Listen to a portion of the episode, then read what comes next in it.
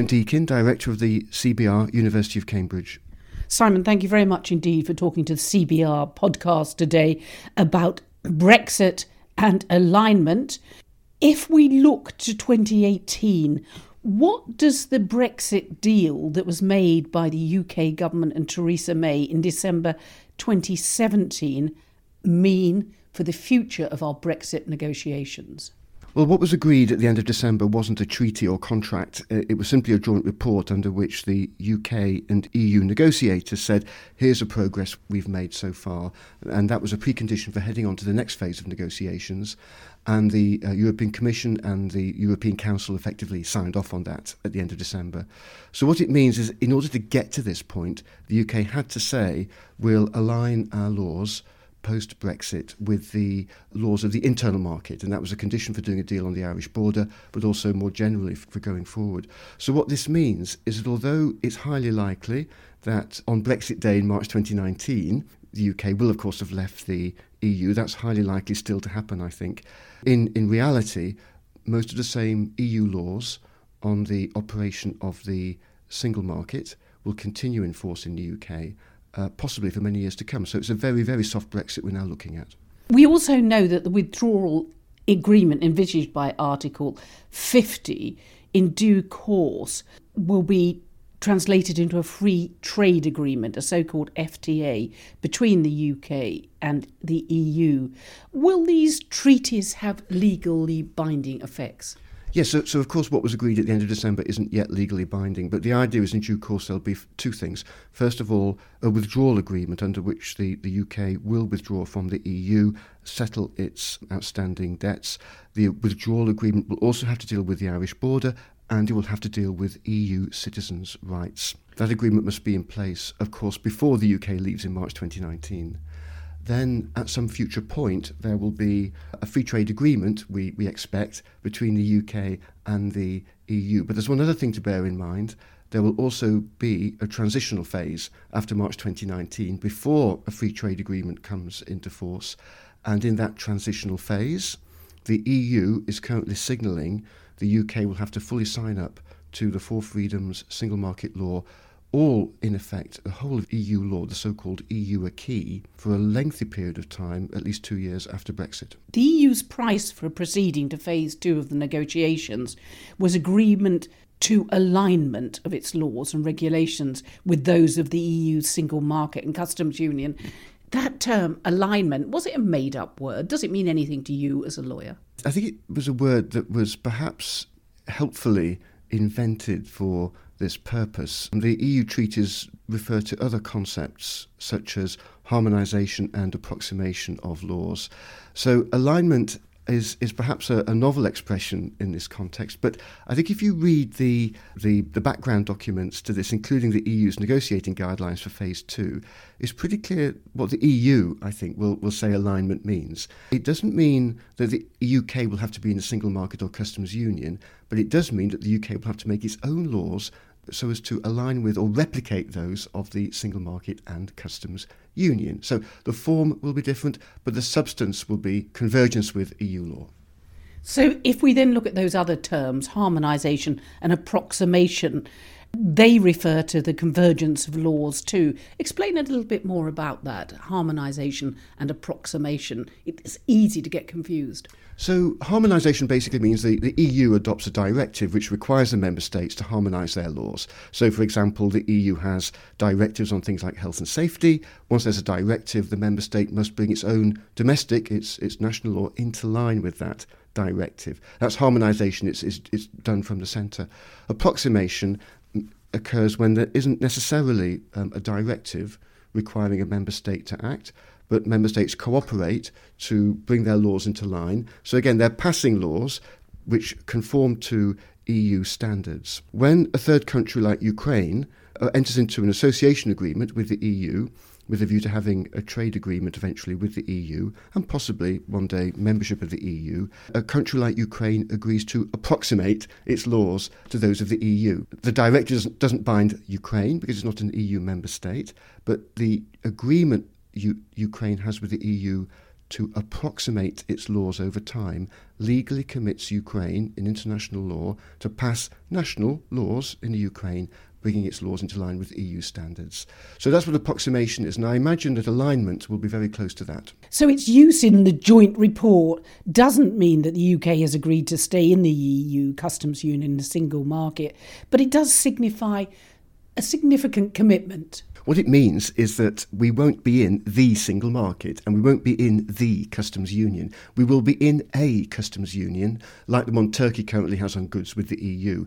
We will be in a version of single market participation, may be very similar to the situation Norway or Switzerland are currently in. So it will be possible on Brexit Day in March 2019 for our politicians to say we have left. But the reality is that very little else will change. So there are some good initials here, the comprehensive economic and trade agreement that the EU has with Canada. Could we adopt that model? Yes, so the EU again is signalling that something like CETA could be the basis eventually for a free trade agreement. And CETA is a plausible model because the EU has already made that agreement with Canada. So it could be that we'll have a similar agreement to CETA. It could also be that there are elements of the Ukraine Association Agreement which are embedded in a UK-EU free trade agreement. These are all plausible models because they already exist. If we look to not just the model that we're going to eventually end up with, but that transition period, whether it's going to last 2 years or 10 years, but implementation phase, as the UK prefers to call it, do we know, are there any guidelines for that? There are strict rules, but then people seem to be interpreting the rules in a very liberal and haphazard way. Is that right? What we know so far is that the negotiating guidelines published by the EU on the 8th of December are going to set out the EU's position and what it wants from the transitional arrangement or implementation phase. The EU has already said what it wants is the whole of EU law to apply to the UK. So this is not yet a free trade agreement with a single market. This is the single market and the customs union applying throughout the transitional phase. The EU is setting out very clearly the UK must abide by the four freedoms, must abide by single market law. That means complete free movement of labour, not just free movement of capital and of goods throughout the transitional period. And could I put you on the spot as a professor of law at the University of Cambridge? How long do you think that transitional period will last? Could it be up to 10 years? I think it'll last more than 2 years, unless the UK is prepared to drop off at the end of it. If we're negotiating a free trade agreement with the EU, and that's the current government's aim, then it makes no sense to simply stop the transitional period before that agreement is in place. So it could well be that both sides agree, in due course, the transitional period must be more than 2 years. That remains to be seen. The UK will no doubt maintain that it will take less than 2 years to negotiate a free trade agreement, but that isn't very likely because the CETA agreement took over a decade, in effect, from first contacts to final agreement. And in fact, it still isn't fully enforced because of various court challenges. I think it's extremely unlikely that there'll be a UK-EU free trade agreement in place in March 2021. It's possible that there will be, but it's not very likely. It's much more likely that the transitional phase will go on for a number of years beyond 2021. And so that means we stick to the four freedoms, including immigration and abiding by EU laws. It sounds like that's going to be the EU's position. These are the draft negotiating guidelines for the European Council's consideration in December. If they're agreed, the EU, when negotiations resume in 2018, will say to the UK, as part of the withdrawal agreement, we are prepared to enter into a transitional phase with you, but the transitional phase implies full acceptance of EU law, the single market, the customs union. Now, there's been a term called grandfathering, and the government has actually conceded to rebels on both sides, or all sides of the House, that there is now going to be a special committee set up to scrutinise which laws of the EU we adopt and which we jettison, so that by statutory instrument, grave and important decisions aren't taken regarding our laws. They will be scrutinised by this committee. Do you think that we will be abiding by EU laws for as long as we can see into the future, perhaps the next decade, even the next 2 decades. The government's had a consistent plan all along. It's always been aiming for a deep and comprehensive free trade agreement, and it's always been, under the current Prime Minister, it's always been aiming for a transitional period. As part of that, in its domestic law, the UK government contemplates, under the bill currently being considered by Parliament, incorporating all of EU law, or pretty much all of it, nearly all of it, into UK law. So our obligations at the moment under EU law to abide by the rules of the single market will become part of UK domestic law after 2019. So the government set things up so we can perfectly well comply with an obligation to respect the four freedoms and the single market going forward. What's being debated this week in Parliament, and the committee you refer to, is essentially the MPs having power to make sure that the government doesn't use a so-called Henry VIII clause or statutory instrument power to remove important features of what will become UK law, but what was formerly EU law. But of course, if the government's agreed in the withdrawal treaty with the EU to a transitional arrangement under which we agree to conform to the single market law, then the government won't be proposing these repeals anyway. So I think what the MPs are doing is putting in place safeguards in case the government, for whatever reason, decides to depart from its current position or tries to remove important consumer rights or worker rights by statutory instrument. That's what the MPs are currently doing. That's what they want in the bill, and it seems the government's conceded that point. But this doesn't really change anything. The government's current position is completely consistent, actually, with what the MPs are proposing, and maybe that's why they've agreed to it. But workers' rights, you're an expert within Europe on workers' rights. You work with trade unions too. They're not going to be able to weaken or soften workers' rights, social policy rights. We, the UK, will be a rule taker, not a rule maker during this period. We won't be able to water down legislation, as perhaps British delegations have done in the past. So what that means is that, of course, we take the laws already made, and nobody has so far said in government that they want to repeal these laws. That David Davis and Theresa May both said, we're not doing this in order to remove workers' rights. That's what they've said. As long as we're in the EU, we can't, of course, go below the minimum standards set by EU directives. And if in the transitional phase we agree to sign up to all the EU acquis, we have to maintain them during that transitional phase as well. So what we're talking about here is what happens after 2019 if the EU were to adopt new social laws. Under the EU's negotiating guidelines for the next phase of negotiations, the UK will be bound in the transitional period, not just by the laws in place on Brexit Day, but by any new directives or other regulations or other types of legal instrument which the EU 27 agree after March 2019. Now, at the moment, the UK can have a say over the making of social laws and can veto some of them.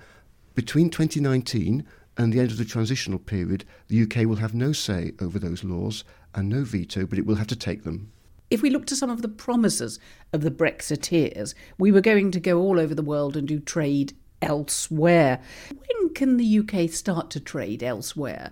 What does the EU say about that? Because we're uncoupling rather than joining the EU. It's new territory. The rules are really being made up as we and the EU go along. But when will the UK be free to trade with the rest of the world?